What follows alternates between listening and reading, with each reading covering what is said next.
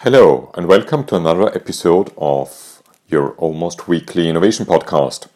My name is Bernhard Karras and I work a lot for companies on innovation and new technologies, and always bring in a bit of my passion for classical music.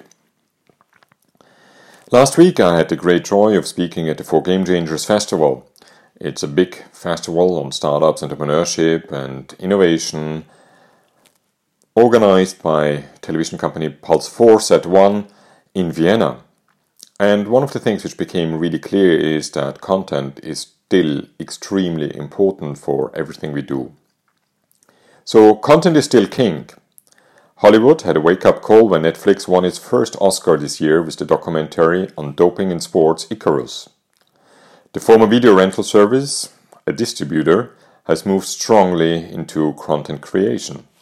And it's definitely not the only one who has done so. Netflix T V series have made headlines ever since they brought out House of Cards, a U S remake of the old B B C miniseries. We've also read about Amazon, Apple and even YouTube investing heavily into their own content. And by heavily, I mean billions every year. But some of the greatest content is actually pretty cheap. Did you know that some of the most popular clips in Japan are of students filming themselves while doing homework? Actually, you can watch them for an hour, just sitting there, studying, looking at books or doing homework. Yes, they get millions of hits.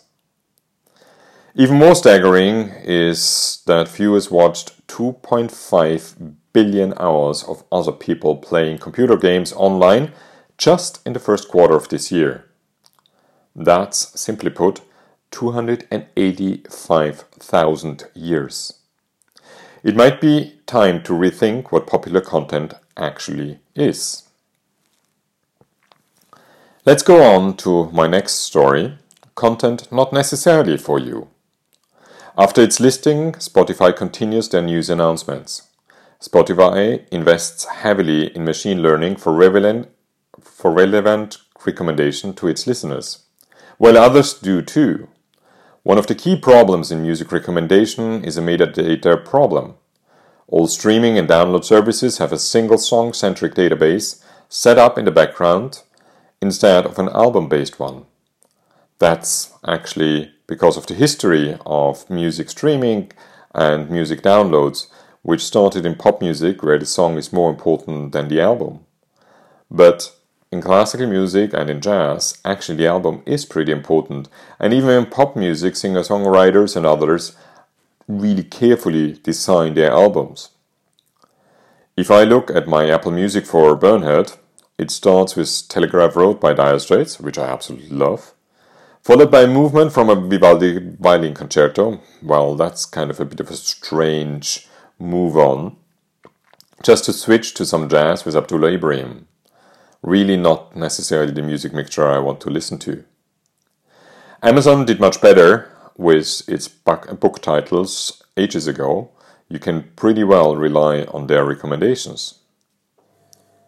This issue shows what happens when you do not get your basic database structure right. You can add the best machine learning and artificial intelligence just to receive bad results. This does not only apply to the music industry, but to any area where machine learning and artificial intelligence is currently hyped. So make sure that you have a database structure which actually works.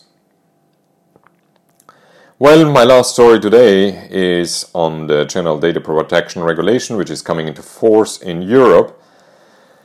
And it is pretty staggering because the fines start, and I re- repeat, start at twenty million euros. G D P R is in everybody's mouth, everybody's speaking about it, and it's really scary. But the question is if the E U actually targeted the right issues. Just think about the latest announcements by Google and Facebook about their advertising revenues. Google just beat expectations in the first quarter twenty eighteen with thirty-one U S dollar billions in revenue. Actually, G D P R, the new regulation, will hardly affect Google's core business in advertising, because this is based on your search and not on your profile. Once a user searches for flights to London, Google will display the respective ads on a search result page, and it will add hotels and car rentals and similar services which might be helpful to you. It does not need any personal data, nor does it need to store it. Facebook, on the other hand, uses your personal data and just implemented several privacy measures which you can choose and choose better carefully. Still, actually, Facebook also recorded one of the best quarters in their history. The question is if G D P R actually addresses the right problem or if it just will hinder the smaller European tech companies which need to rely on personal data if they are in the B two C market.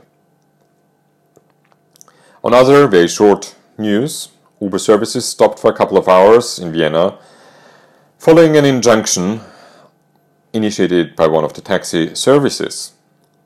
Not surprisingly, it only took a couple of hours for Uber to actually comply with the ruling and have their service back on the street. You will not fight technology and innovation by legal measures. You only will succeed by service and by being better than others. And I hope many taxi companies around the world think about that. Well, last but not least, there is always a music tip, and you find the links to that podcast and all that on my Medium page at Bernhard Karras. And this week I chose a wonderful album of Mozart piano concertos played by the Portuguese pianist Maria Joao Pires and conducted by Claudio Abado, who conducts his own orchestra Mozart. It is a beautiful recording, but I also put a link there from a YouTube video where Pires actually prepared the wrong concerto. And it's fun to watch and fun to see what happens. Thanks so much for listening. I hope you enjoyed this little podcast and please to subscribe to it and share it with others. Also, you're mostly welcome to sh- subscribe to my newsletter or on Medium to get all the stories right in time when they come out. Thanks so much for listening and speak to you soon. Bye bye.